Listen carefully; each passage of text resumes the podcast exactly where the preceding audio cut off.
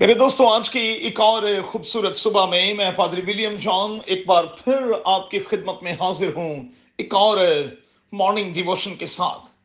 میرے ساتھ دیکھیں تیموتھیس کے نام مقدس پالوس کا پہلا خط، اس کا دوسرا باب اور اس کی پہلی دو آیات۔ آج صبح کے لیے ہمارا مضمون ہوگا Your prayer life will make you strong۔ چند ایک سوالات کے ساتھ دوستو آگے بڑھتے ہیں۔ پہلا، آپ کی دعائیہ زندگی کیسی چل رہی ہے؟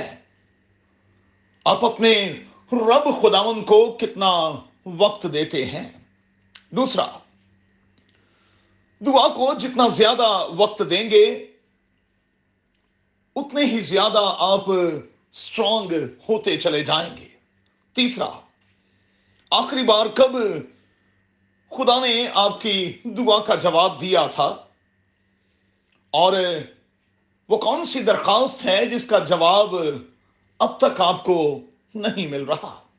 چوتھا، اچھا اگر دعا کا جواب نہیں مل رہا تو کیا آپ نے سنجیدگی سے غور کیا کہ اس کا کارن کیا ہے، اس کی وجہ کیا ہے؟ مقدس پالوس اپنے سامعین کو یہاں کچھ باتوں کی ہدایت کر رہا ہے۔ وہ انہیں بتا رہا ہے کہ مناجاتیں، دعائیں، التجائیں اور شکر گزاریاں جو ہیں وہ ہمیں خدا کے سامنے رکھنی ہیں۔ اچھا، جو صدق دلی سے یہ کام کرتے ہیں یقینی طور پر بائبل کا خدا ان کی سنتا ہے۔ چند ایک ریفرنس میں بائبل مقدس میں سے آپ کی خدمت میں رکھنا چاہتا ہوں۔ پہلا، زکریا کاہن کی مثال۔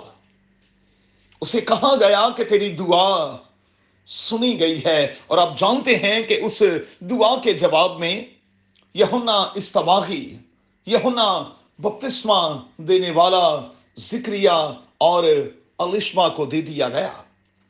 دوسری مثال کورنیلیس کی ہے، جس کا ذکر ہمیں اعمال کی کتاب کے دسویں باب کی پہلی پندرہ آیات میں ملتا ہے۔ اسے بھی کہا گیا کہ تیری دعائیں، تیری خرائط خدا کے حضور پہنچی ہیں، یعنی وہ مقبول ہوئی ہیں۔ اور پھر آپ جانتے ہیں کہ کس طرح سے اس خاندان کو مزید بلیس کیا گیا۔ تیسری مثال یہ بیز کی ہے، جس کا ذکر ہمیں تواریخ کی پہلی کتاب کے چوتھے باب میں ملتا ہے۔ لکھا ہے کہ جو کچھ اس نے مانگا خدا نے اسے بخشا۔ اب سوال پیدا ہوتا ہے کہ میں اور آپ اپنے رب خداوند سے کس طرح سے مانگتے ہیں، کتنی جلدی اس سے لے لیتے ہیں۔ ڈیپینڈ کرتا ہے کہ میرے اور آپ کے رب خداوند کے ساتھ تعلقات کیسے ہیں، اور آج کی صبح میں آپ کو اس پر غور کرنا ہوگا، چیک کرنا ہوگا۔ کیا سوچتے ہیں کہ دعائے ربانی کا جو پیٹرن دیا گیا ہے، جسے ہم شخصی دعا اور خاندانی دعا بھی کہتے ہیں، اس میں یہ بتایا گیا ہے کہ ہم اپنے ہر روز میں اپنے رب خداوند کے سامنے آئیں، کنسرن شو کریں، اپنی درخواستیں اس کے سامنے رکھیں، کیونکہ وہ ڈیلی بیسس پر ہماری ساری درخواستوں کو پورا کرنے پر قادر ہے۔ لیکن ہم اس بات کو مانیں تو صحیح، اور پھر اپنے خداوند کے ساتھ پلگ ہونے کی کوشش تو کریں۔ جب ہم پلگ ہوں گے تو میں آپ کو یقین دلاتا ہوں کہ پاور جو ہے وہ ریلیز ہوگی۔ یاد رکھیں، میری اور آپ کی دعائیں بڑے بڑے کام کر سکتی ہیں۔ یہ زنجیروں کو توڑ سکتی ہیں، بیڑیوں کے ٹکڑے ٹکڑے کر سکتی ہیں۔ یہ مجھے اور آپ کو، میرے اور آپ کے اپنوں کو ابلیس کی قید سے آزاد کروا سکتی ہیں، اور پھر میری اور آپ کی دعا خدا کے ارادے کو بدل بھی سکتی ہے۔ تو آئیے دوستو، اپنی دعائیہ زندگی کو لے کر آج کے دن میں ذرا چیک کریں میں اور آپ کس لیول پر ہیں اور ہمیں کس لیول پر ہونا چاہیے تھا.